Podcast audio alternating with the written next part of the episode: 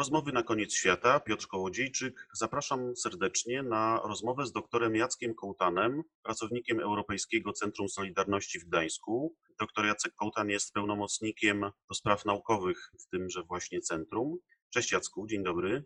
Dzień dobry Piotrze, witam Państwa. Poprosiłem Jacka o rozmowę, bo jesteśmy kilka tygodni po ważnym wydarzeniu, 40. rocznicy porozumień sierpniowych. Te najważniejsze oczywiście były podpisane w Gdańsku. No i myślę, że jest to dobry moment, żeby zastanowić się nad tym, co my właściwie świętowaliśmy i jaka jest rola tych wydarzeń, których rocznicę 40. niedawno obchodziliśmy w naszym życiu, w naszej teraźniejszości i w naszej przyszłości. Czyli krótko mówiąc, żeby zastanowić się nad tym, czym jest dziedzictwo Solidarności, jak ono się realizuje lub nie realizuje w naszym dzisiejszym świecie, w naszym dzisiejszym państwie. Czym dla Ciebie, Jacku, jest dziedzictwo Solidarności? Jak byś ten termin rozwinął czy wytłumaczył? To jest, e, to jest trudne pytanie, oczywiście, e, przede wszystkim postawione wobec Solidarności. Dlatego, że to zjawisko, czy, czy ten fenomen który narodził się w sierpniu 80 roku, jest e, bardzo bogaty tożsamościowo, znaczy ma bardzo wiele twarzy. Już ta pierwsza dystynkcja między, to rozróżnienie między związkiem zawodowym a ruchem społecznym pokazuje bardzo wyraźnie, że my tutaj mamy do czynienia z czymś bardzo nieszablonowym, bardzo wymykającym się takim tradycyjnym kategoriom pojęciowym. Więc e, jak myślę o Solidarności, to myślę Myślę o ruchu związkowym, to znaczy takim zjawisku, które połączyło zarówno e, ogromną potrzebę stworzenia związku zawodowego, prawdziwej reprezentacji pracowniczej, w autorytarnym państwie, w państwie, które miało wprowadzić e, właśnie rodzaj wolności i sprawiedliwości bezklasowej, e, czyniąc klasę robotniczą e, klasą wiodącą do takiego wyzwolenia, a jednocześnie doprowadziło do całej masy paradoksów, czyli do karykatury tego, co stawiało sobie na sztandarach. I nagle klasa robotnicza, czy klasa, jedna z klas społecznych w bezklasowym państwie decyduje się na rewolucję, na ogromną mobilizację społeczną, która nagle zaczyna zmieniać fundamenty życia społecznego, polityki, funkcjonowania państwa w sierpniu 80 roku. Więc, więc mamy do czynienia ze związkiem zawodowym, ale mamy do czynienia jednocześnie z ruchem społecznym, to znaczy z taką społeczną mobilizacją, która zaczyna stopniowo reprezentować wszystkie grupy społeczne w ówczesnej Polsce. Nie zapominajmy, że Polska liczyła wtedy około 32 milionów e, obywatelek i obywateli. Jeżeli wyłączymy z nich osoby do 18 roku życia i pomyślimy wyłącznie w kategoriach dorosłego obywatelstwa, czyli osób, które mają e, prawa, e, prawo do głosowania, to okaże się, że 10 milionów ludzi, którzy przyłączyli się formalnie do Solidarności, czyli zapisali się do związku zawodowego, stanowi no niemal połowę ówczesnego społeczeństwa. Osób, dorosłego, które, świadomego społeczeństwa. Dorosłego i świadomego społeczeństwa. Więc e, my mamy do czynienia z kolosalną mobilizacją społeczną. Jedną największych, jeżeli nie największą w drugiej połowie XX wieku. Ja chętnie porównuję Solidarność do ruchu Mahatma Gandhiego, Nelsona Mandeli, Martina Luthera Kinga, i nie czynię tego z pobudek patriotycznych, to znaczy, żeby wzmocnić e, znaczenie Solidarności, tylko pokazać, że w porównaniu z tymi ruchami ona staje się ogromną mobilizacją. Jeden z teoretyków społecznych, socjolog Alan Turen, nazwał to totalnym ruchem społecznym. Turen jeździł zresztą po świecie, w 70 latach analizował e, ruchy wyzwoleńcze w Ameryce Południowej i kiedy w marcu 81 roku przyjechał do Polski, a w swojej teorii ukuł pojęcie totalnego ruchu społecznego, czyli takiego ruchu społecznego, który reprezentuje wszystkie grupy społeczne danego społeczeństwa i poszukiwał go e, namiętnie na całym świecie, nie mógł go znaleźć. Znalazł go w Polsce w 1981 roku. Szczęśliwy, że swoje teoretyczne nadzieje zostały spełnione, ale to pokazuje też bardzo wyraźnie, że mamy do czynienia z czymś naprawdę wyjątkowym. To znaczy, to jest rodzaj awangardy e, wśród ruchów społecznych XX wieku. Ta skala mobilizacyjna i ta chęć zmienienia świata od absolutnych podstaw. I to się udaje w roku 80. Do tego dochodzi, czyli mamy związek zawodowy, mamy ruch społeczny, totalny ruch społeczny. Do tego y, dochodzi jeszcze kilka innych wątków. Solidarność stała się nagle ruchem etycznym i jest jednocześnie takim ruchem egzystencjalnej przemiany. To jest również fascynujące, że kiedy myślimy o Solidarności, myślimy o masach, ale Solidarność stworzyła taką kulturę mobilizacji ludzi, w których jednostka się liczyła. To znaczy głos jednostkowy miał swoje predestynowane miejsce. Nie było tak, że w masie nagle jednostki znikają na rzecz siły ekspresji tłumu czy masy, ile raczej to indywidualny głos stawał się kluczem do rozumienia tego, co się dzieje w społeczeństwie. I to było fascynujące, więc można przyjrzeć się wielu opowieściom z sierpnia 80 roku, czy w ogóle z między sierpniem a grudniem 80, sierpniem 80, grudniem 81 i tych osobistych historii, kiedy im się przyjrzymy, okazuje się, bardzo wiele osób opisuje te doświadczenia jako przemiany egzystencjalne. Ludzie się czuli lepszymi, lepszymi osobami, czuli się lepszymi ludźmi. I teraz to brzmi oczywiście bardzo patetycznie, ale było głęboko niepatetyczne, a prawdziwie dramatyczne. Czy ludzie czuli, że coś zmienia się na świecie i wokół nich, ale w nich samych na, na tak głębokim poziomie, że niepodobna jest utrzymać się moralnych, etycznych standardów, które do tej pory uznawane były za najważniejsze punkty odniesienia. Pamiętajmy, że mówimy o schyłkowej fazie autorytaryzmu w Polsce, o wyjątkowo smutnym, też okrutnym czasie braku zaufania, całej masy psychopatologii w życiu codziennym, podejrzliwości, skrytości, tych wszystkich podwójnych żyć, kiedy w domu można stosunkowo otwarcie mówić o tym, co się sądzi o, o świecie politycznym, ale w publicznej przestrzeni jest to już niemożliwe, więc tych wszystkich strategii radzenia sobie z bardzo nieprostą rzeczywistością wtedy było sporo i one oczywiście komplikowały moralnie czy etycznie ludzkie życie. Solidarność powoduje, że jest takim ruchem egzystencjalnej przemiany. Umożliwia e, ludziom stanie się lepszymi ludźmi. Jakkolwiek patetycznie to nie zabrzmi, wydaje mi się to jednym z najbardziej fascynujących momentów e, w ruchu Solidarności. Kiedy czyta się, a my dysponujemy nieco materiałami z tamtego okresu,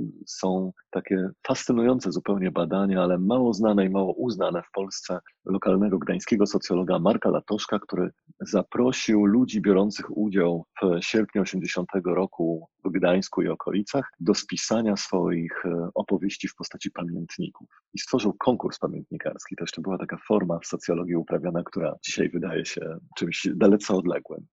On uchwycił jeszcze ten moment, w którym ludzie nie mitologizowali tego doświadczenia, nie przepracowywali go ideologicznie, nie zapominali, nie wypierali, tylko mieli ten silny kontakt z tym pierwotnym doświadczeniem e, Solidarności. Większość z nich, znakomita większość z nich, przede wszystkim pisze o przemianie wewnętrznej, o tym, jak się poczuli prawdziwiej, autentyczniej. Tischner zresztą w swojej pięknym eseju Etyka Solidarności używa cały czas takiej metafory o, o spadaniu e, masek z twarzy i pokazywaniu swoich własnych twarzy. Ja myślę, że to jest taki moment, kiedy się po prostu rodzi podmiotowość. Znaczy ludzie czują, że stają się sprawcami historii, i że coś od nich zależy. I to, to jest rzeczywiście, mm, i to jest rzeczywiście fascynujący moment i, i takich, o takich momentach, czy takich elementach tożsamościowych Solidarności można byłoby mówić. To jest oczywiście wydarzenie w historii politycznej i mam nadzieję, że jeszcze za chwilę do tego wrócimy. Ja mam wrażenie, że w okolicach roku 80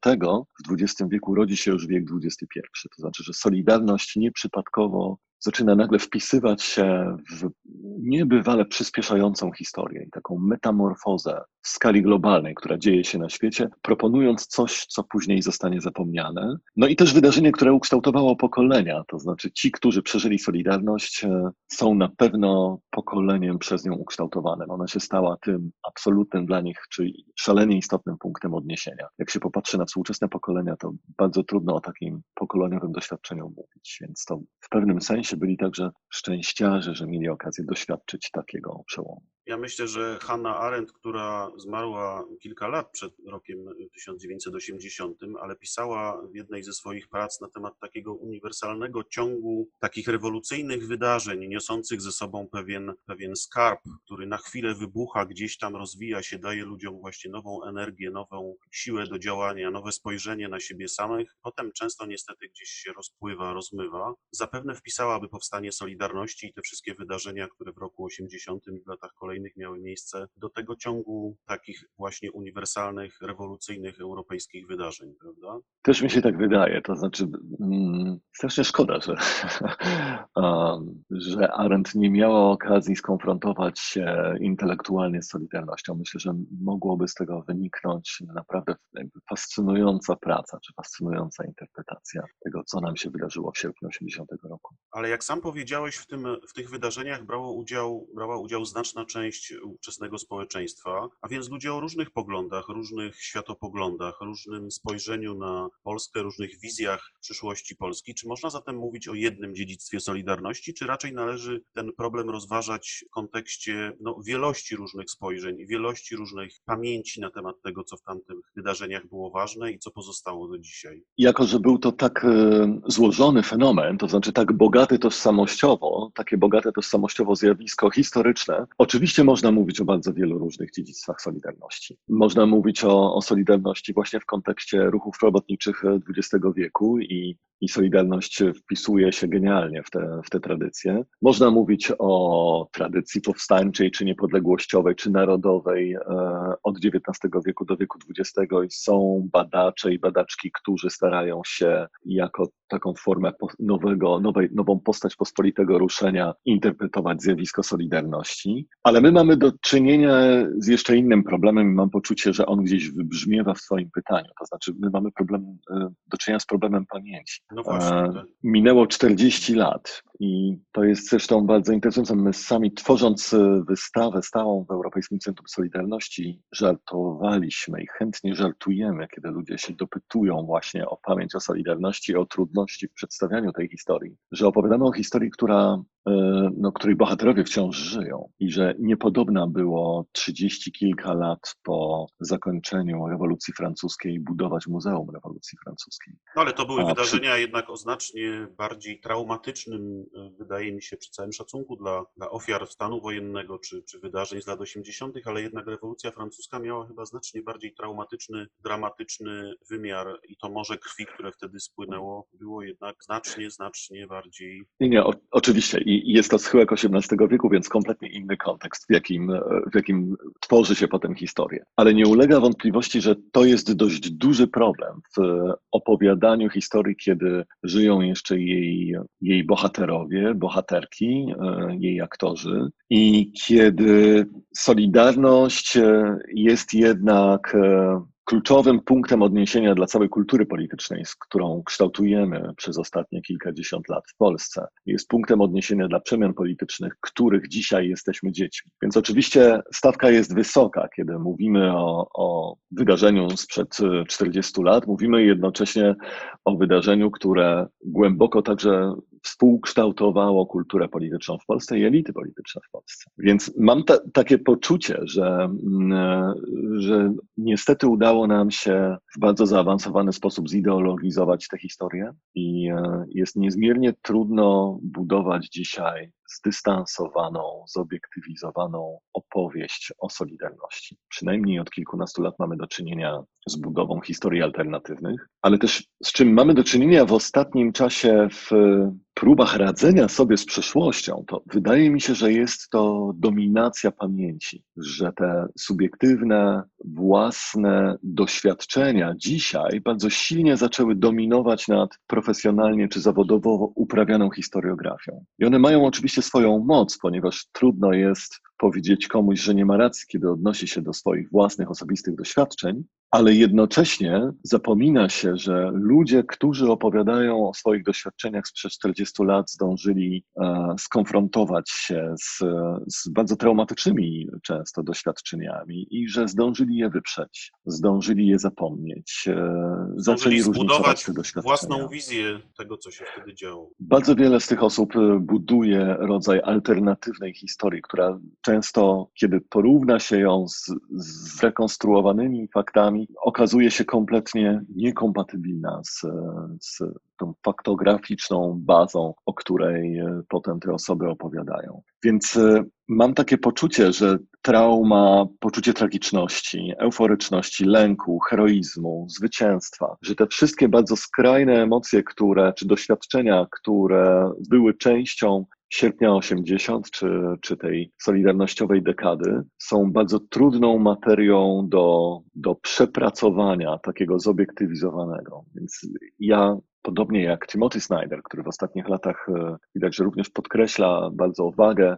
profesjonalnej historiografii. No, chętnie przypatruję się tym wszystkim profesjonalnym próbom poradzenia sobie z e, taką dzisiaj już niekompatybilną historiograficznie historią opowiadaną przez pryzmat tych subiektywnych doświadczeń, które zostały przetworzone 40 laty różnych, e, różnych czasem trudnych e, przeżyć transformacyjnych, a potem ideologicznych przemian na scenie politycznej. To znaczy my dzisiaj opowiadamy tę historię z perspektywy naszych konfliktów czy problemów przede wszystkim politycznych, które tak głęboko przekładają się na życie społeczne i na nasze codzienne życie, że trudno jeszcze mówić e, moim mniemaniu o poważnej historiografii Solidarności. Czy można zatem w tym kontekście mówić o jakiejś jednej wspólnej wizji Polski, wizji państwa, która wyłaniała się z tego ruchu w roku 80 i w latach późniejszych? Czy była taka jedna wspólna wizja, czy raczej od początku były to jakieś kierunki kształtowane przez poszczególne grupy, poszczególne osoby, które no nie, nie mogły się spotkać tak naprawdę w jednym miejscu. Tim Snyder w swoich esejach poświęconych pamięci e, bardzo silnie podkreśla, że historia jest tylko jedna, a pamięci są bardzo różne i stąd wynika potem problem skonfrontowania się z tym całym królestwem pamięci. I stąd jego postulat do wracania do historiografii. Zajmując się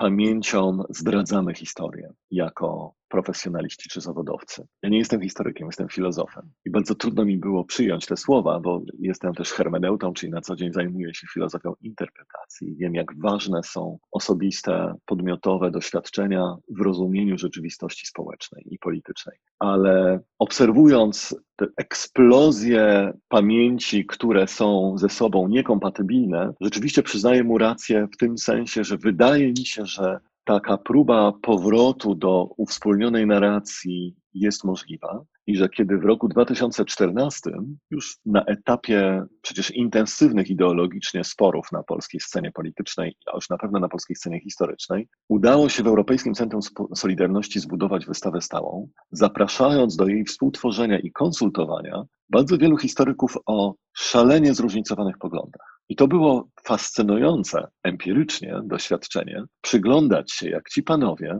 przy jednym stole, czy te osoby, to było bardzo zróżnicowane e, środowisko, przy jednym stole potrafią mówić jednym głosem albo zgadzać się na pewien opowieściowy fundament, który na pewno musi znaleźć swoje miejsce na wystawie stałej. I Czyli doświadczenie była, była jakaś wspólna baza, były jakieś wspólne. Tak, to było ciekawe, że, że to byli ludzie, którzy zdawali sobie sprawę z tego, że stoimy dzisiaj przed historyczną szansą opowiedzenia tej historii polskiemu społeczeństwu i światu w Europejskim Centrum Solidarności, i że ta wystawa jest tą jedyną historyczną szansą, jaką mamy w naszych rękach. I mając to na uwadze, czy czyniąc e, z, z tego poczucia swoją fundamentalną intencję, ci ludzie potrafili ze sobą wyśmienicie rozmawiać, dyskutować, także wspierać się, ale bez poważnego konfliktu. I ostateczny kształt tej wystawy został zaakceptowany przez e, wszystkich tych, którzy plasują się dzisiaj po lewej, po prawej stronie e, dzisiejszych członków kolegium IPN-u i stojących wobec nich w opozycji, czy intensywnie krytykujących z punktu widzenia e, jakby zawodowego aparatu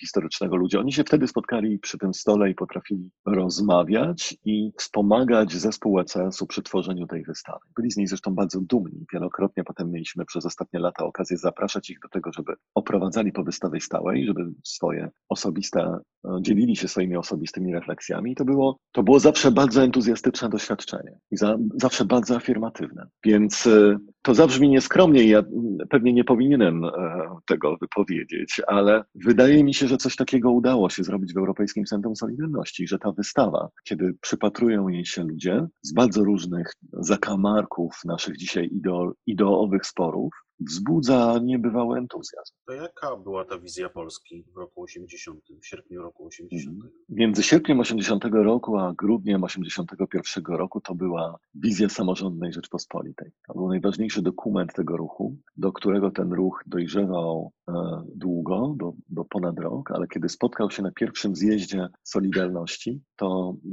nie, nie było wątpliwości, że trzeba wypracować rodzaj nowej wizji dla tego państwa i dla tego społeczeństwa. I stworzono fenomenalny zupełnie i, i kompletnie zapomniany później dokument Samorządna Rzeczpospolita. To zapomnienie wyniknęło z bardzo prostego faktu. Dwa miesiące później po Kongresie Solidarności, po zjeździe Solidarności, kiedy, kiedy te fenomenalne, fascynujące dokumenty zostały przyjęte, stworzone i przyjęte w wyniku bardzo długich, intensywnych sporów, dyskusji, wprowadzono stan wojenny i on zmienił wszystko. Czyli myślę, że to było bardzo tragiczne i bardzo traumatyczne doświadczenie dla nie tylko, znaczy przede wszystkim oczywiście dla ludzi Solidarności i dla polskiego społeczeństwa, ale także dla tego, dla tego, co udało się zbudować, że to wszystko nagle musiało się w jakimś sensie obu, obrócić w niwę. Czyli już nigdy później nie znaleźliśmy w Polsce czasu, żeby powrócić do dokumentów tamtego czasu i zrobić z nich użytek polityczny, znaczy przetłumaczyć, ich na, przetłumaczyć je na język praktyki politycznej. A to była wizja utopijna, to była wizja ludzi, którzy z pewnością nie marzyli o kapitalizmie, który był wtedy dla nich bardzo odległy w ich wyobraźni politycznej i ekonomicznej, i społecznej, ale też na pewno nie marzyli o socjalizmie w jego autorytarnej postaci, jaką zdążyli poznać od 1945 roku w Polsce i w Europie Środkowo-Wschodniej. Więc y, ten program proponuje rodzaj trzeciej drogi. I ona silnie, wydaje się być silnie utopijna i silnie socjalistyczna, ale właśnie nie w tym autorytarno-komunistycznym sensie tego słowa, ponieważ myśli logiką ruchu społecznego, to znaczy myśli E, w jaki sposób my, czy nam udało się zmobilizować rzesze ludzi i doprowadzić do zmiany politycznej, i że oddolność jest kluczem do samozarządzania, stąd, stąd ten tytuł Samorządna Rzeczpospolita. Kiedy przyjrzymy się temu dokumentowi, który jest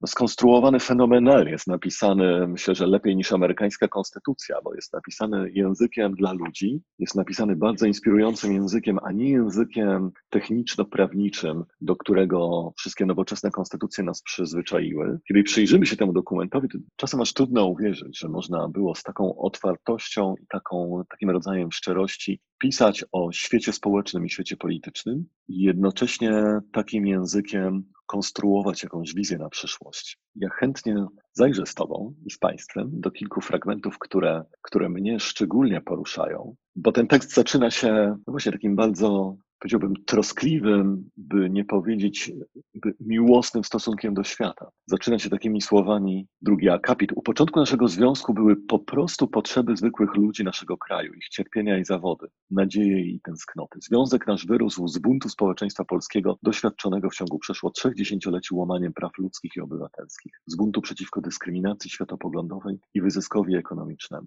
I dalej piszą, chodziło nam wszystkim nie tylko o warunki bytowania. Chodziło nam również o sprawiedliwość, o demokrację, o prawdę, o praworządność, o ludzką godność, o swobodę przekonań, o naprawę Rzeczypospolitej, nie zaś tylko o chleb, masło i kiełbasę. Lubię bardzo to wtrącenie, bo ono pokazuje, jak żywy to jest tekst, jak żywy to jest język, że to właśnie nie jest sformalizowany język doświadczenia, tylko to jest język bardzo żywego doświadczenia, który nagle w postaci formalnego dokumentu zostaje przekazany innym ludziom. Jak bogate jest to znaczenie y, wolności słowa, czy terminu wolność. Mówi się o Solidarności jako o rewolucji, czy ruchu wolnościowym, ale ta wolność ma tutaj znaczenie nie tylko polityczne, społeczne, ale także ekonomiczne, godnościowe, no cały szereg różnych, różnych przymiotników. Tak, i, i wiesz, wydaje mi się, że ten, ja go nazwałem miłosnym stosunkiem do świata, że ten język, który się kryje za tym dokumentem, jest rzeczywiście zadziwiający, jest, jest po prostu czarujący, bo on z niego wyczarowuje się rodzaj wizji, która być może jest nie do zrealizowania,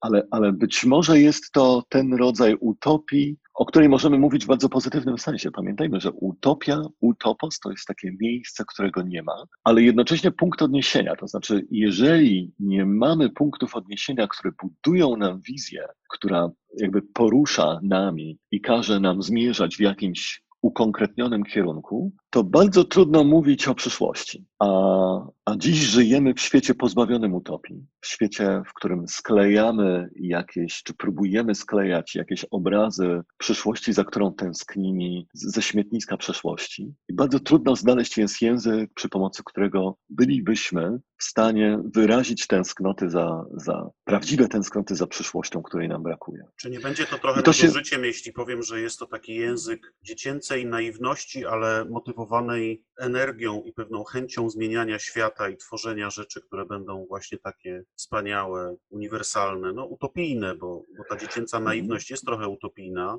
Ta dziecięca naiwność, która każdemu dziecku każe widzieć w świecie tylko dobre rzeczy i piękne, bajkowe niemalże marzenia. E, No ale w końcu to ta energia napędza świat, prawda? I popycha do, do rzeczy dobrych, do rzeczy wielkich. Niewątpliwie jest tak, że ta energia popycha świat do przodu. To mm, masz rację, ale ja bym się nie zgodził z naiwnością. To znaczy, wydaje mi się, że jak się przyjrzeć temu dokumentowi, to on jest jednocześnie bardzo konkretny. On potem e, w kilkudziesięciu punktach stara się przełożyć ten rodzaj wizji rzeczywistości na, na poziom konkretu. I umiejętność zresztą samoorganizacji e, Solidarności e, między sierpniem 80 a grudniem 81, ta zdolność do tworzenia kongresów, wprowadzania procedur demokratycznych, e, tego żmudnego, długotrwałego procedowania, ale przywiązania do tego, że to jest nasz nowy język, dzięki tym demokratycznym, żmudnym i nudnym procedurom coś bardzo ważnego się dzieje i z nami, i dla naszego świata. Że, że tutaj jest jednocześnie konkret, niebywały pragmatyzm tych ludzi, którzy próbują e, ten rodzaj utopijności przełożyć na język konkretu, czy na język praktyki politycznej. I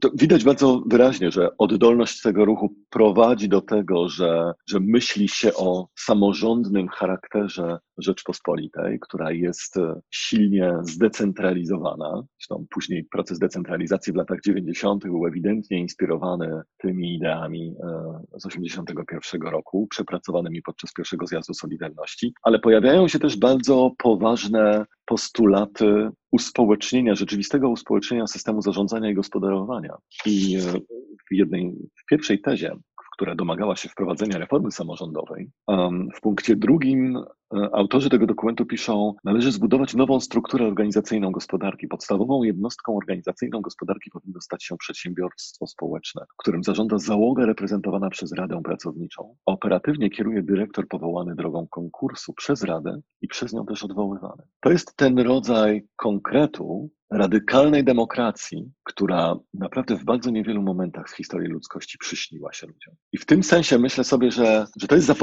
to jest kompletnie zapomniany dokument. Nikt chętnie do niego nie wraca, bo jego socjalistyczny, nie bójmy się tego słowa, radykalizm głębokiego zdemokratyzowania oddolnego wszystkich struktur, łącznie ze strukturami gospodarczymi i stworzenia gospodarki społecznie zarządzanej jest po prostu czymś zupełnie niezwykłym. I myślę, że mam nadzieję, że jeszcze się będzie przez wiele lat domagał tego, żeby poważnie się z nim zmierzyć. Profesor A mówię o tym także- w, w swojej książce Inna Rzeczpospolita jest możliwa dość dobrze opisuje, jak sądzę, ten e, problem, e, mówiąc właśnie o takim no, syndykalistyczno-wolnościowym spojrzeniu, między innymi widocznym w tym dokumencie, który cytowałeś e, na te kwestie społeczne. E, Ale chciałem się wytłumaczyć trochę z tej naiwności, bo miałem tutaj na myśli, używając tego e, określenia, raczej rodzaj no właśnie takiego niemożliwego do zrealizowania pomysłu na, na Polskę, na świat, no bo w gruncie rzeczy tego planu nie udało się wprowadzić w życie. Czy to tak trochę jest rzeczywiście, że to była utopia, która z góry była skazana na porażkę? Trudno oczywiście powiedzieć, bo ona zostaje, ta, ta możliwość próby wprowadzenia w życie tego, tej konstrukcji, nowej konstrukcji rzeczywistości, która była wtedy tak głęboko podparta społecznym entuzjazmem sierpnia 80 roku i masową społeczną mobilizacją, została zniszczona przez stan wojenny, przez wprowadzenie stanu wojennego. Więc y, my dziś możemy oczywiście pogdybać o alternatywnych przyszłościach, ale rzeczywistość wyglądała tak, że w połowie lat 80., kiedy już e, wyobraźnia bardzo silnie neoliberalna i kapitalistyczna zaczynała dominować e, e, na całym świecie, te polskie przemiany drugiej połowy lat 80.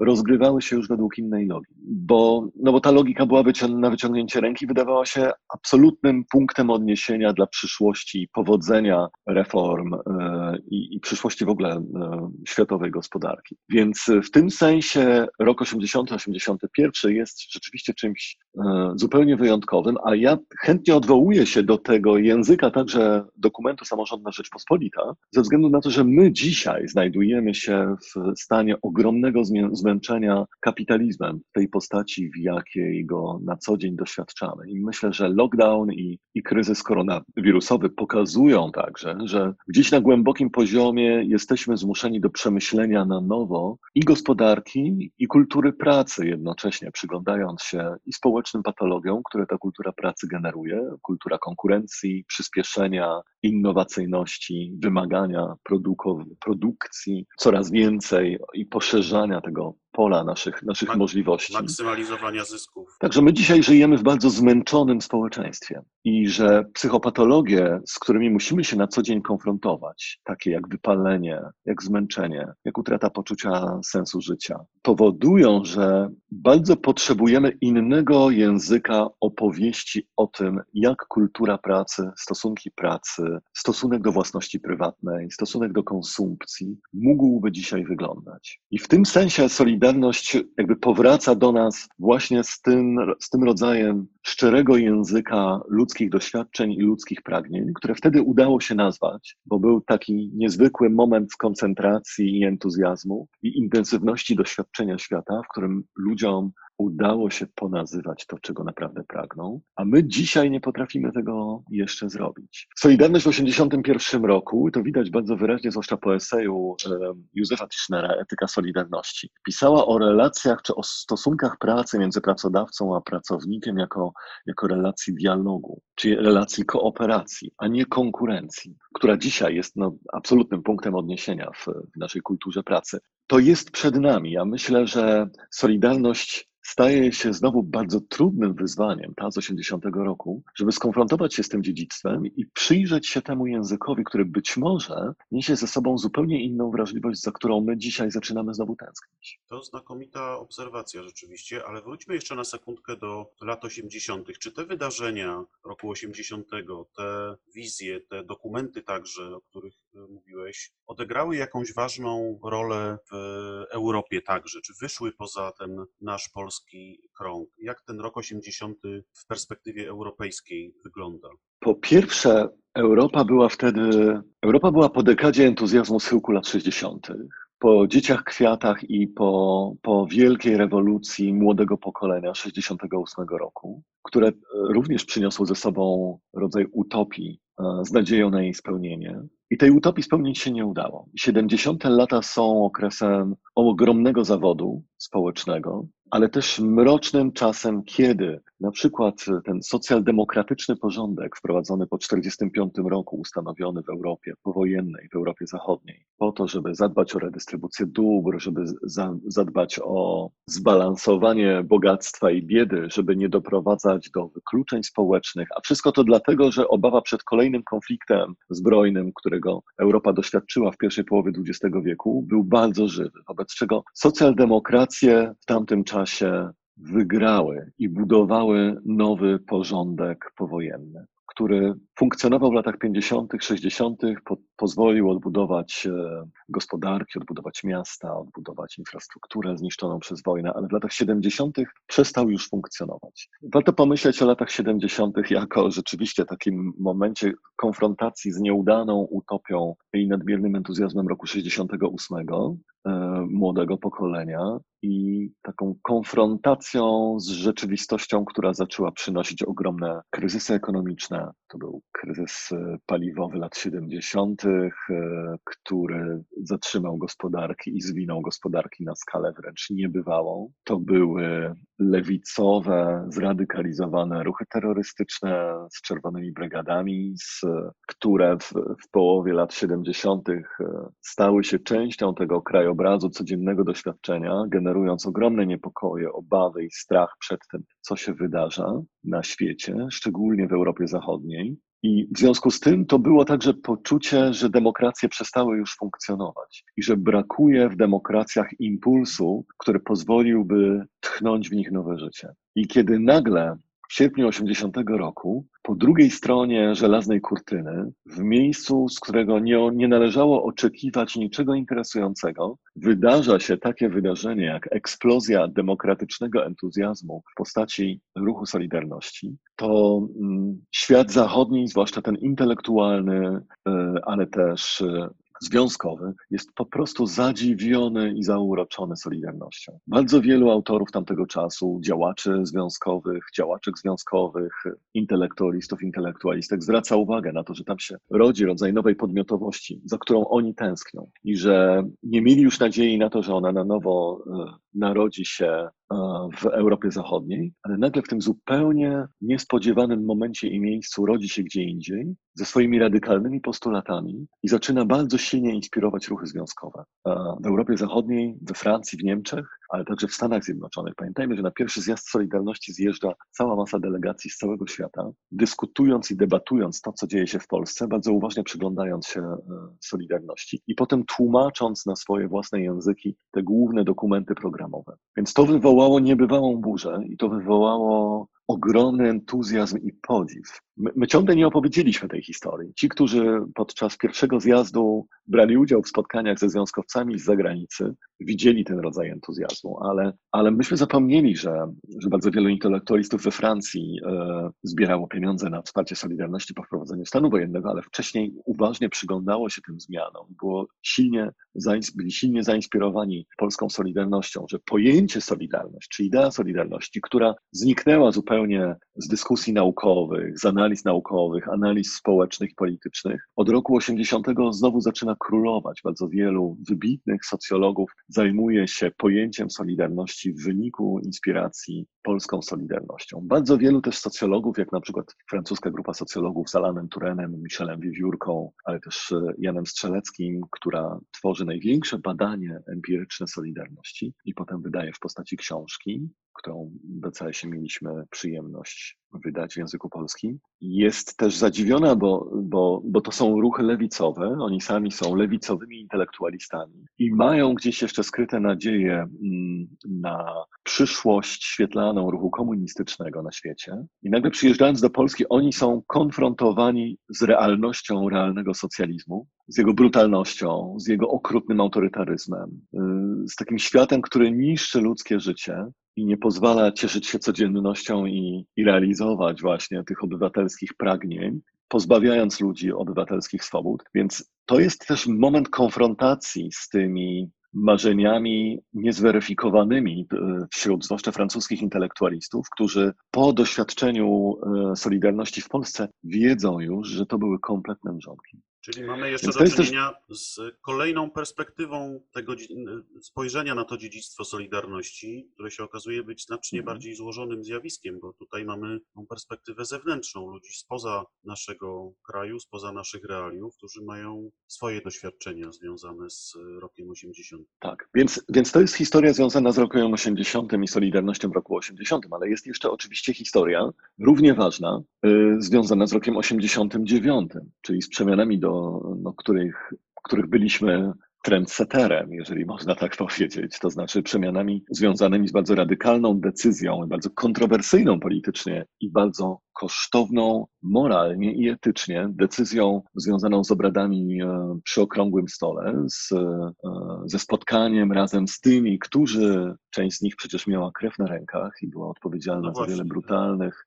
pacyfikacji polskiego społeczeństwa, a mimo to to DNA Solidarności z roku 80, o którym jeszcze nie rozmawialiśmy, ale jest nim niewątpliwie walka bez przemocy, czyli ta decyzja bardzo świadoma, zwłaszcza po grudniu 70 roku, po bardzo tragicznych doświadczeniach grudnia 70 roku na Wybrzeżu, żeby nigdy więcej nie, nie używać przemocy jako narzędzia walki z przemocowym państwem, bo przegramy, bo nie mamy na to szans, bo jesteśmy za słabi. Od połowy lat 70. rodzi się fascynująca, bardzo mądra, bardzo pragmatyczna dyskusja na temat tego, co dalej. I ja odczytuję Solidarność jako syntezę tych doświadczeń, i to z doświadczeń od 1945 roku w Europie Środkowo-Wschodniej. Wszystkich tych tragicznych doświadczeń z 1953 roku z Berlina Wschodniego i z innych miast e, wschodnio-niemieckich. Ponad setki tysięcy ludzi wychodzą na ulicę, brutalnie spacyfikowany protest. Z poznańskiego e, czerwca 1956 roku, z października e, w na Węgrzech z roku 68 i z roku 70. Te wszystkie tragiczne wydarzenia, które dzieją się w Europie Środkowo-Wschodniej, zostają intensywnie przedyskutowane przez, e, przez środowiska opozycyjne i wyciągnięte z nich są wnioski. Kiedy rodzi się Solidarność w 80 roku, to nie wychodzi już na ulicę, tylko zamyka się w kontrolowalnej przestrzeni ogromnego zakładu przemysłowego, który jest de facto miastem w mieście. Ma swoje, ma swoje własne zakłady fryzjerskie, ma swoje własne sklepiki, e, ma swoje własne kantyny, w których można zjeść, stołówki. Ma wszystko, czego potrzeba. Ma także mur, który może się stać murem obronnym w momencie, kiedy dojdzie do militarnej interwencji. Ale co najważniejsze, nie wychodzi się na ulicę i nie oddaje się już e, no, takiej czystej, niedojrzałej improwizacji która kończyła się za, za, każdym razem tragicznie w Europie Środkowo-Wschodniej. Więc Solidarność decyduje się na bardzo pragmatyczny krok w sierpniu 80 roku, żeby non-violence, kultura walki bez przemocy była częścią tego doświadczenia. I inspiracją do, do przyjęcia takiej filozofii czy takiej strategii jest tragiczne doświadczenie grudnia, jest robotnicze doświadczenie 70 roku. I to jest także coś, oczywiście na nie składa się także chrześcijańska wrażliwość, czy pewna tradycja w, w myśli chrześcijańskiej, ale trzon jest silnie robotniczy i to też odróżnia na przykład Solidarność od ruchu Mahatma Gandhiego czy Martina Luthera Kinga, które swoich motywacji szukały zupełnie gdzie indziej, więc nagle okazuje się, że to DNA Solidarności, czyli walka bez przemocy, umożliwia też ludziom Solidarności uczynienie ich widocznymi. Wydaje się, to jest paradoks, który, ja, który mnie zawsze fascynuje w Solidarności, że używa się swojej własnej słabości, nie wygramy z wami, my jesteśmy tymi słabymi, ale ta słabość czyni nas coraz bardziej widocznymi. To znaczy, my mamy teraz mocną opowieść, dzięki której widać nas na scenie politycznej, stajemy się politycznymi aktorami. Podobnych strategii używa się dzisiaj w ruchach społecznych bardzo intensywnie, ale Solidarność pod tym względem opanowała to, czy jakby stworzyła rodzaj mistrzowskiej strategii walki bez przemocy. I moim zdaniem okrągły stół należy odczytywać także jako e, bezpośrednią konsekwencję tej filozofii, która była jakby na głębokim, jakby w głębokim DNA ruchu Solidarności, że szukamy pragmatycznego rozwiązania, nawet jeżeli będzie to rozwiązanie kosztowne, które nigdy już więcej nie zapewni nam klarownej perspektywy, kto był dobry, kto był zły, które utrudni nam mierzenie się z pytaniem o społeczną sprawiedliwość po latach opresyjnego systemu, ale mądrość świadomości, że kiedy w takim procesie transformacji wykluczymy jakąś istotną stronę tego konfliktu politycznego, to to powróci rykoszetem w postaci, postaci całej masy innych konfliktów. I to jest taki schemat e, pokojowego przejmowania władzy, który powtarzał się w latach 80. także w Irlandii w bardzo podobny sposób. Miałem okazję słuchać jednego, jednej z osób, które w tym procesie pokojowym w Irlandii brały udział i jakby on z, z, entuzjazmem opowiadał o strukturze przemiany w Polsce w roku 89, pokazując, że gdyby stało się inaczej, byłby to ogromny problem dla takiego procesu, a on się udał i o tym nie możemy zapomnieć. Choć jest kontestowany przez wiele e, osób, czyli... Tak, dzisiaj jest nawet nazywany zdradą przecież tak, no mhm, narodową. Ale to, a są my... te, to są te zagrożenia, czy te konsekwencje, o których mówiłeś, które niesie ze sobą także wybranie tej pokojowej, bezprzemocowej drogi. Tak, ponieważ pragmatyzm, ten, ten pragmatyzm polityczny niesie ze sobą właśnie takie konsekwencje. On nigdy nie gwarantuje tego złudnego poczucia, że tylko my stoimy po dobrej stronie. Tylko zmusza do budowania konsensusu, a niestety w naszej kulturze politycznej strasznie tego konsensusu brakuje. Więc y, wracam teraz do okrągłego stołu, ponieważ to jest y, rodzaj towaru eksportowego.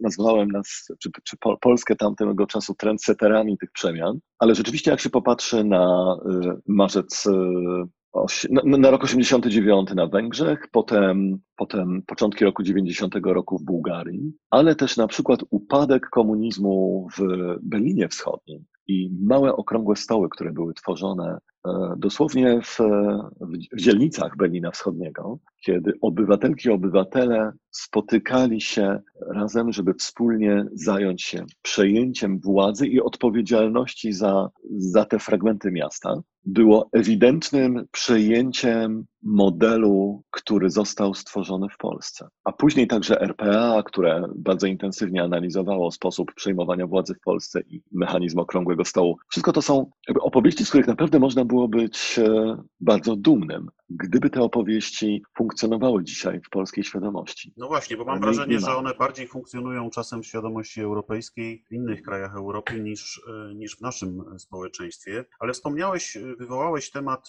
DNA Solidarności, czyli tego, co odziedziczyliśmy, czy co powinniśmy odziedziczyć po tamtych wydarzeniach, po tamtych wizjach, po tamtym ruchu. Mówiłeś o tej walce bez przemocy, o tym dążeniu do kompromisu, do konsensusu. Czy jakieś jeszcze inne elementy tego DNA Solidarności, które w nas jest, może albo być powinno, то есть сказал, Myślę, że takim fundamentalnym, czyli jednym z fundamentalnych jest e, polityzacja, to e, Michel Foucault, który był zakochany w Solidarności i krótko przed swoją śmiercią przygotowywał się do przyjazdu do Polski po to, żeby wesprzeć swoich przyjaciół w Polsce podczas, e, po wprowadzeniu stanu wojennego, ale w Paryżu zamiast przygotowywać się do swoich genialnych wykładów, których słuchały potem tysiące, a miliony dzisiaj czytają, on siedział wieczorami w Komitecie Solidarności i liczył pieniądze, które udało się zebrać w ramach zbiórki dla Solidarności. Są też takie historie, o których my nie mamy kompletnie pojęcia i który wprowadza pojęcie Solidarności do, do, do swojego, jednego ze swoich tekstów dotyczących praw człowieka, zainspirowany ewidentnie polskim sierpniem, E, że on opowiadał o Solidarności, że tam nastąpiła, nastąpiła polityzacja życia codziennego, to znaczy, że nagle ludzie zdali sobie sprawę, że te wszystkie drobne rzeczy w życiu codziennym, które się na nie składają, mają swój głęboki polityczny sens i że, że obywatelstwo oznacza być obywatelką, być obywatelem oznacza, jak teraz to powiem, brać współodpowiedzialność za, za swoje najbliższe otoczenie, to oczywiście zabrzmi banalnie, ale wtedy to no, brzmiało kompletnie niebanalnie, to znaczy wszystkie te dy, dylematy, z którymi na co dzień musimy się mierzyć, podejmując jakąś decyzję, czy korzystając z naszej wolności, są częścią kultury obywatelskiej, to znaczy częścią polityki. Teraz jeżeli oddamy politykę w ręce elity nas reprezentującej, a stracimy związek z kształtem tych decyzji politycznych, z wpływem na nie, no to jest koniec nas jako obywateli i obywatelek. I jednocześnie koniec polityki w tym fundamentalnym sensie, takim arystotelejskim sensie tego słowa, że to jest, to jest rzecz publiczna, z którą my musimy się zmierzyć. Więc jeżeli coś w Solidarności było, za czym, za czym ja szalenie tęsknię, to, to niewątpliwie jest to poczucie, które dzisiaj oczywiście pojawia się także bardzo intensywnie. Żyjemy w bardzo niespokojnym czasie w Polsce i mobilizacje społeczne, także te uliczne, pokazują bardzo wyraźnie, że w ludziach po bardzo wielu stronach tej barykady zresztą rodzi się to poczucie, ale, ale ono nie ma w sobie mocy sprawczej, to znaczy takiego przeobrażenia kultury politycznej, w której to my mamy poczucie, że, że kształtujemy czy współkształtujemy ten świat. Więc, y, więc to jest niewątpliwie także taki element, który pokazuje moc sprawczą Solidarności i jej, i jej niezwykłość. Jak patrzę na młode pokolenie, które dzisiaj buntuje się na, przy, na przykład, y, czy organizuje protesty w związku z y, kryzysem klimatycznym, to mam takie poczucie, że elementy tego właśnie solidarnościowego doświadczenia nagle nabierają zupełnie nowego kształtu. Są ludzie, który, dla których coś jest ważne, tym czymś jest problem, który przekracza dalece lokalne granice i gotowi są oddać część swojego, swojej energii, swojego prywatnego życia, bo wiedzą, że to jest kluczowa polityczna dla nich sprawa. To są takie mechanizmy, które, które Solidarność, z których Solidarność potrafiła stworzyć jakiś majstersztyk, potrafiła po prostu pokazać człowiekowi, że jest e, pełnoprawnym obywatelem i, i że ma szansę kształtowania tego świata. A nie masz wrażenia, że przypominanie o tamtej Solidarności, o tamtych ideach, przypominanie takich dokumentów jak te, które cytowałeś, działalność takiej znakomitej instytucji jak Europejskie Centrum Solidarności,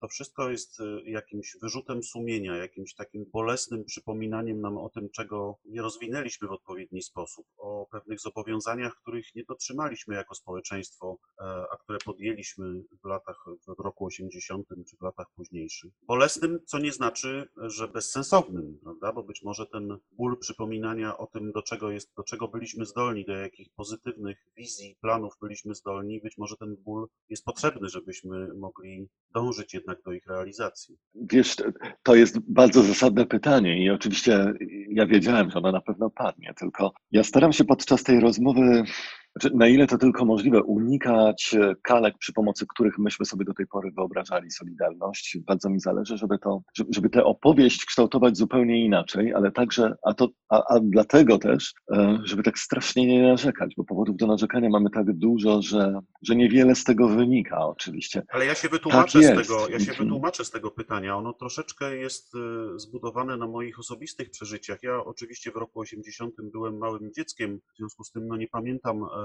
szczegółów tamtych wydarzeń. Raczej taki ogólny, bardzo pozytywny, euforyczny niemalże klimat, który panował u mnie w domu. Później oczywiście e, już trochę lepiej to załamanie roku 81, prowadzenie stanu wojennego i pewne poczucie beznadziei, które przez kilka lat u mnie w domu e, panowało, związane także z podziemną działalnością e, niektórych członków mojej rodziny, która kończyła się także odsiadkami i, i różnego ty, różnymi wydarzeniami tego typu. Później pewną nadzieję, która pojawiła się w roku 89 i właściwie, właściwie pewne zniechęcenie i zawód, który widzę w oczach moich rodziców e, no, w ostatnich latach szczególnie, ale właściwie w większości tego okresu po 89 roku, który mam wrażenie wynika właśnie z tego, że oni troszeczkę spodziewali się zrealizowania tych ideałów Solidarności, tej sprawiedliwości, równości społecznej, tej godnościowej, w cudzysłowie, podstawy tego wszystkiego, tego zrozumienia, że niewolnikiem jest się nie tylko dlatego, że ktoś w sposób polityczny wprowadza system totalitarny, ale też dlatego, że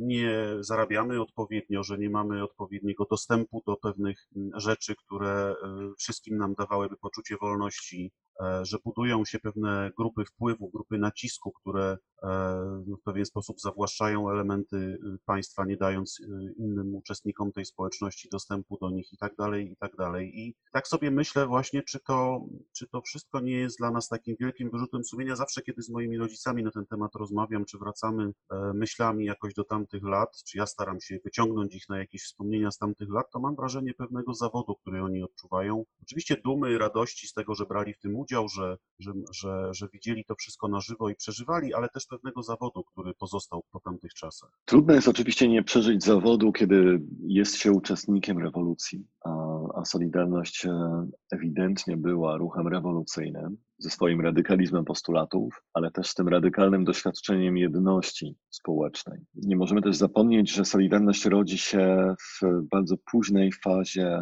epoki przemysłowej, że ona jest e, przede wszystkim produktem wielkich zakładów przemysłowych, miejsc, w których ludzie, czy w ogóle zakładów pracy, w których ludzie przez wiele, wiele lat e, razem pracowali. Czasem to, były, to było 20, 30, 40 lat zawodowej pracy. Przez, przez wiele lat razem pracowali, nawet jeżeli się nie lubili, mogli sobie zaufać. I e, te więzi zaufania wypracowywane w tej kulturze pracy zaowocowały tym, że taka mobilizacja społeczna w postaci 10-milionowego ruchu społecznego była możliwa. Nie żyjemy dziś w społeczeństwie, które jest właśnie takim późno nowoczesnym społeczeństwem. Nie mamy też miejsc, w których e, więzi społeczne, takie silne i tak głębokie, mogłyby się kształtować. Ten świat się po prostu radykalnie zmienił. On też radykalnie przyspieszył ze swoimi zmianami i nadążenie dla nich, zwłaszcza dla pokolenia, które doświadczyło jeszcze w swoim dojrzałym okresie życiowych doświadczeń e, właśnie tamtego świata, musi być bardzo trudne. I nie zapominajmy też o tym, że ten e, mit jedności, solidarności, on się rozpada w 1989 roku w bardzo bolesny sposób. Ci, którzy mieli jeszcze na, nadzieję na taką jedność, muszą się skonfrontować z, z politycznymi realiami. Pamiętam, jest taka piękna rozmowa z Bronisławem Geremkiem z lat 2000 z Gazety Wyborczej, w której on się przyznał, że pojechał w 88 jeszcze albo na początku 89 roku na taką międzynarodową konferencję, na której opowiadał, że Solidarność wypracowała awangardę polityczną, że tak naprawdę partie polityczne i system demokracji reprezentacyjnej, przedstawicielskiej, no jest takim zmurszałym dziedzictwem XIX wieku, a Solidarność przyniosła coś nowego. To jest oddolny ruch społeczny. I że przyszłość polityki na świecie będzie właśnie taka. Więc proszę się przyglądać Polsce. I Geremek opowiada, że podszedł do niego wtedy wybitny znawca totalitaryzmu i teorii politycznych Juan Linz ze Stanów Zjednoczonych i powiedział, to bardzo piękne, co pan mówi, ale za rok albo za dwa obudzi się pan w innej rzeczywistości. Dookoła będą partie polityczne, a pan będzie musiał sobie z nią poradzić. Ja nie wiem, czy Geremek przesadzał w tej opowieści, żeby nadać jej kolorytu, czy też ten rodzaj politycznej naiwności był jednak w jakiejś mierze jeszcze częścią tej, tej schyłkowej fazy tego dziedzictwa w roku 89. Ale bardzo szybko trzeba było nauczyć się kultury demokratycznej. I wydaje mi się, że te lata były też e, no, niebywałym sukcesem dla Polski. E, lata 90. i lata 2000, e, tworzenia instytucji mm, demokratycznych w kraju. A przecież robione to było z niczego, to znaczy no, nie, nie mieliśmy zaplecza poza doświadczeniem 20 lat II Rzeczpospolitej, tylko opozycyjna kultura, czyli ta, ten alternatywny świat, który zbudowaliśmy sobie w, w Polsce w latach 70. szczególnie, był intelektualnym i w 80. był intelektualnym zapleczem do budowania potem kultury demokratycznej w roku 89, ale w momencie, kiedy trzeba było się podzielić na partie polityczne, zróżnicować, podkreślić te różnice, no i rozpocząć e, wojnę wśród tych, którzy byli dotąd jeszcze przyjaciółmi, więc. I sojusznikami. Więc e, dzieci rewolucji zazwyczaj nie wspominają jej, e, wspominają ją z ogromnym sentymentem, e, bo rodzi się rodzaj utopii społecznej, która, czy takiego wspólnego snu, który przyśnił się ludziom i, było wielką przyjemnością go śnić, ale potem realia oczywiście, zresztą momenty, kiedy rewolucje także potrafią pożerać swoje dzieci, a rok 89 i konfrontacja z terapią szokową na pewno była takim momentem dla bardzo wielu ludzi, a potem także wojna między, między przedstawicielami Solidarności, którzy tworzyli struktury nowej demokracji, tworząc partie polityczne, no z pewnością była traumatycznym doświadczeniem dla tych, którzy doświadczyli Solidarności w 80 roku. Znikający czy uciekający skarb, można by tak powiedzieć, o Solidarności tamtych lat, używając tego języka Hanny Arendt. Zmierzając do podsumowania e, naszej rozmowy, e, chciałbym Cię e, prosić o zastanowienie się nad następującymi sprawami. Jak w związku z tym opowiadać dzisiaj młodym ludziom o Solidarności, o dziedzictwie Solidarności, młodym ludziom, dla których, którzy nie przeżyli, już nie mieli okazji doświadczyć nawet jako dzieci tamtych wydarzeń i są to dla nich takie opowieści o Indianach z książek do historii. Jak próbować im opowiadać o tamtych wydarzeniach i przekonać do tego, że warto o tym dziedzictwie Solidarności nie tylko pamiętać, ale także realizować je w dalszym ciągu w jakiś sposób. To jest jedno ważne, jak sądzę, pytanie, a drugie jest związane z naszą teraźniejszością, a może bardziej przyszłością. Wiele osób martwi się, widząc, jak w dzisiejszym świecie odradzają się różnego rodzaju nacjonalizmy, populizmy, jak zmierzamy troszeczkę w kierunku takiego świata, no może miękkiego autorytaryzmu na razie, może w kierunku twardego zmierzającego. I czy w związku z tym będziemy w stanie zbudować taką solidarność raz jeszcze, jeśli przyjdzie taka potrzeba? Czy będziemy w stanie obudzić w sobie tą energię, te ideały w dzisiejszym świecie, który przecież znacznie różni się od tego świata z lat 80.? Wspominałeś o tym lockdownie, tych pandemicznych y, okolicznościach, w których teraz żyjemy, które skłaniają nas do nowego spojrzenia na świat, na siebie samych, na nasze relacje, na pracę, na wszystkie te rzeczy, które w codziennym życiu realizujemy. Co byś powiedział tym ludziom, którzy martwią się o przyszłość, widząc te wszystkie zjawiska? Gdzie w tych ideałach Solidarności można szukać recepty na, na tą trudną przyszłość? W zeszłym roku mieliśmy takie tragiczne wydarzenie w styczniu 19 roku, zabójstwo prezydenta Pawła Adamowicza. Dwa miesiące później kilka tysięcy młodych ludzi ze szkół średnich w Gdańsku wyszło na ulicę żeby zaprotestować przeciwko, ja to w ten sposób odczytywałem, atmosferze, która zapanowała w polskim społeczeństwie. Świetnie się zorganizowali, sporo ryzykowali, bo część e, nauczycieli uznała to za dezercję i część z nich przeżyła potem reperkusje w szkole. Ale pracowali też nad nowymi 21 postulatami, które przynieśli pod ECS. I to było, to było zaskakujące rzeczywiście, ponieważ to była bardzo oddolna inicjatywa. Myśmy jej nie, w żaden sposób nie, nie inspirowali, ani nie wspierali, nie prowadzili. Oni po prostu przyszli nagle do nas. Nie wiedzieliśmy o istnieniu takiej grupy osób, które zaczynają jakoś dyskutować, co było, co mogłoby być punktem odniesienia i w jaki sposób głos tego młodego pokolenia można byłoby sformułować, można byłoby dać mu wyraz. Więc przyszli do nas e, z takim bardzo ciekawym dokumentem na, na takich kartonowych tablicach napisane 21 postulatów. Myśmy zresztą w tym roku e, poprosili te współautorki, współautorów tego, tego dokumentu, żeby popracowali razem z zaproszonymi graficzkami, grafikami żeby każdy z takich postulatów miał swoją, swoją graficzną reprezentację, żeby zrobić jakiś rodzaj projektu quasi plakatu, po to, żeby, żeby jednocześnie też wspólnie jakoś w tym procesie przygotowywania takiej wystawy, którą potem zaprezentowaliśmy na zewnątrz w Gdańsku, żeby przemyśleć jednocześnie raz jeszcze te, te postulaty. Bardzo dużo się pojawiło oczywiście takiego niepokoju związanego z polityką, która oderwała się od rzeczywistości, codzienności i potrzeb ludzkich. To było bardzo dojmujące. Poczucie kłamstwa było bardzo silnie obecne w, jakby w świadomości tych młodych ludzi. Poczucie kłamstwa, którym, którym jakby są brudzeni na co dzień i że media szalenie się do tego przyczyniają. Było sporo takich motywów związanych z, ze swoją cielesną wrażliwością. To było też bardzo ciekawe. Że myślę, że to jest jakaś pokoleniowa charakterystyka, że oni mówiąc o sobie jednocześnie mówią bardzo silnie o swojej tożsamości, w tym także tej doświadczanej cieleśnie.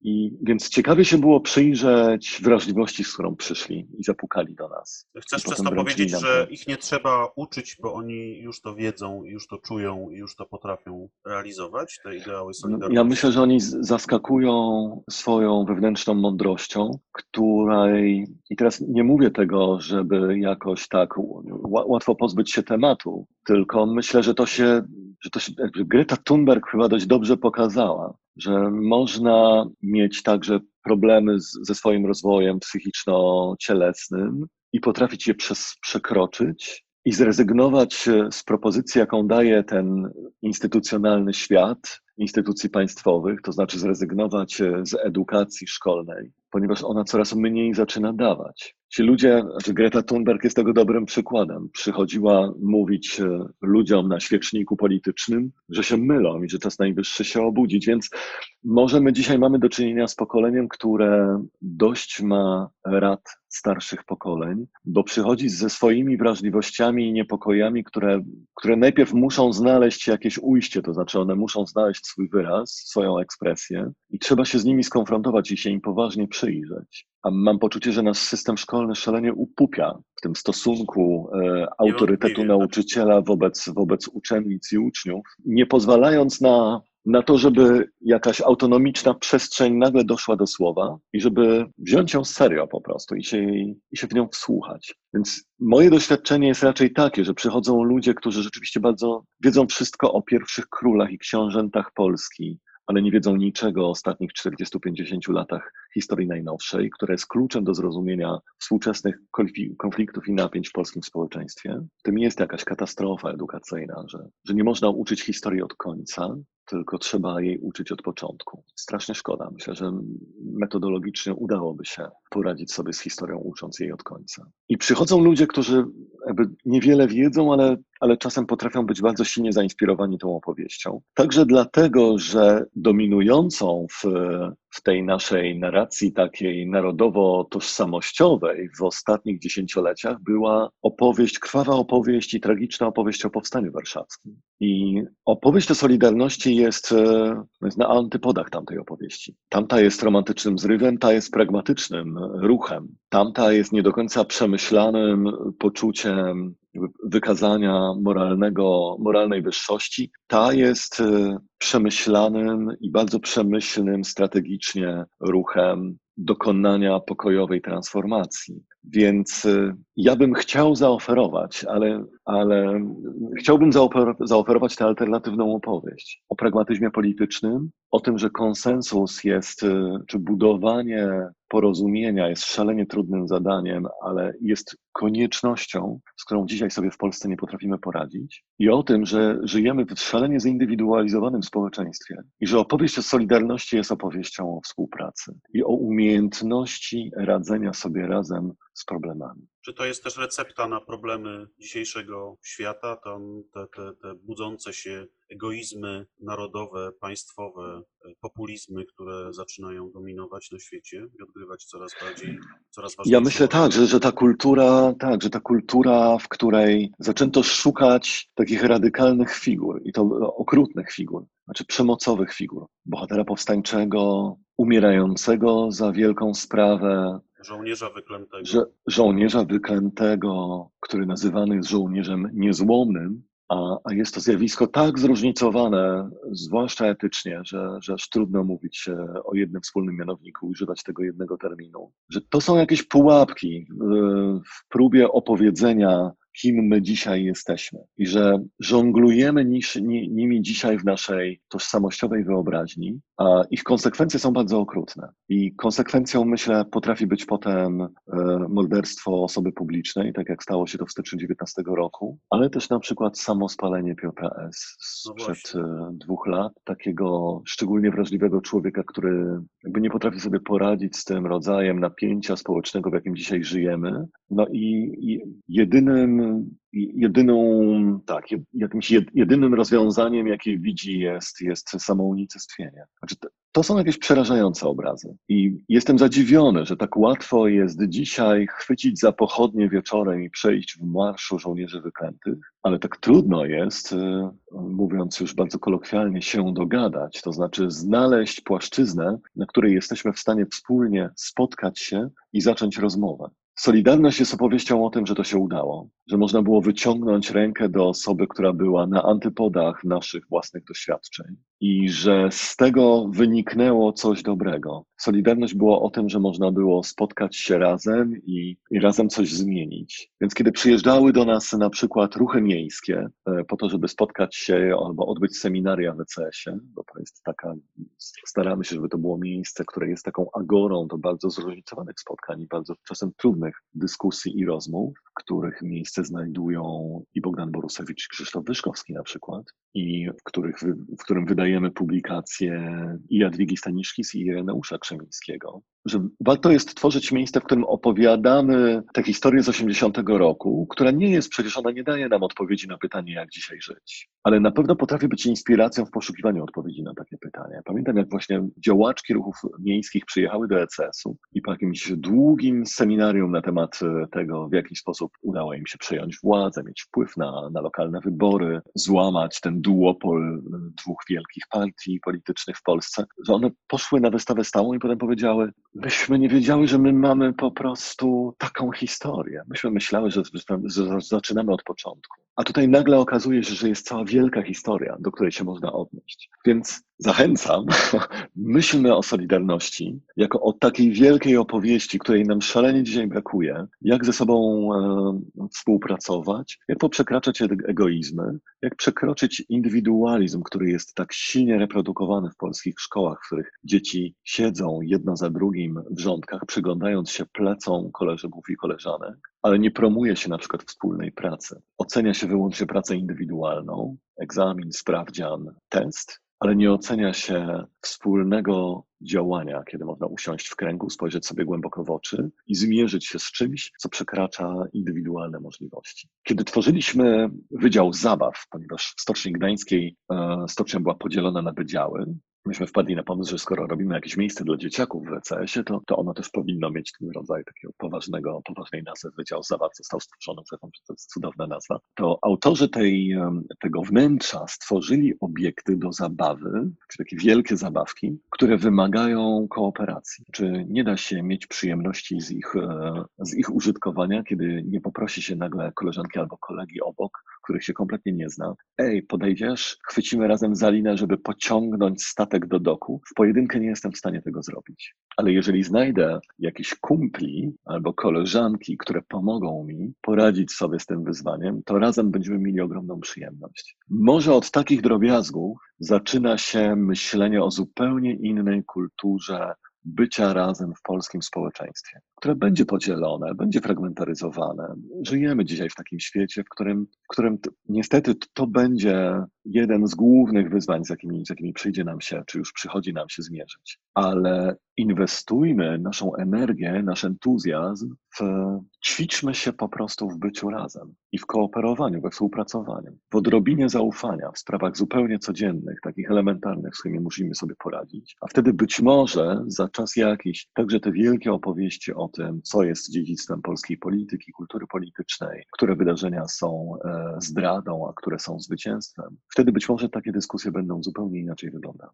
Ćwiczmy się w byciu razem. Znakomite zdanie, znakomita myśl i znakomita optymistyczna puenta naszej rozmowy. Bardzo Ci, Jacku, dziękuję. Fantastycznie się Ciebie słucha. Moglibyśmy godzinami tak rozmawiać i słuchać Twoich opowieści. Zachęcamy wszystkich bardzo gorąco do odwiedzania Europejskiego Centrum Solidarności, śledzenia wydawnictw i działalności internetowej tej znakomitej instytucji. No i cóż, do zobaczenia, do usłyszenia. Jeszcze raz bardzo Ci dziękuję. Piotrze, to ja dziękuję za zaproszenie i bardzo dziękuję za, za ten szereg przemyślanych dogłębnie pytań. Bardzo trudno dzisiaj w współczesnej kulturze dziennikarskiej znaleźć e, osoby, które wiedzą w jaki sposób zadawać pytania i w jaki sposób konstruować rozmowę. Bardzo Ci jestem za to wdzięczny i mam nadzieję, że także Państwo, którzy przeszliście z nami tę drogę długiej rozmowy, byliście w stanie coś z niej wydobyć dla siebie, co może zainspiruje w przyszłości. Dziękuję bardzo. Dziękuję jeszcze raz.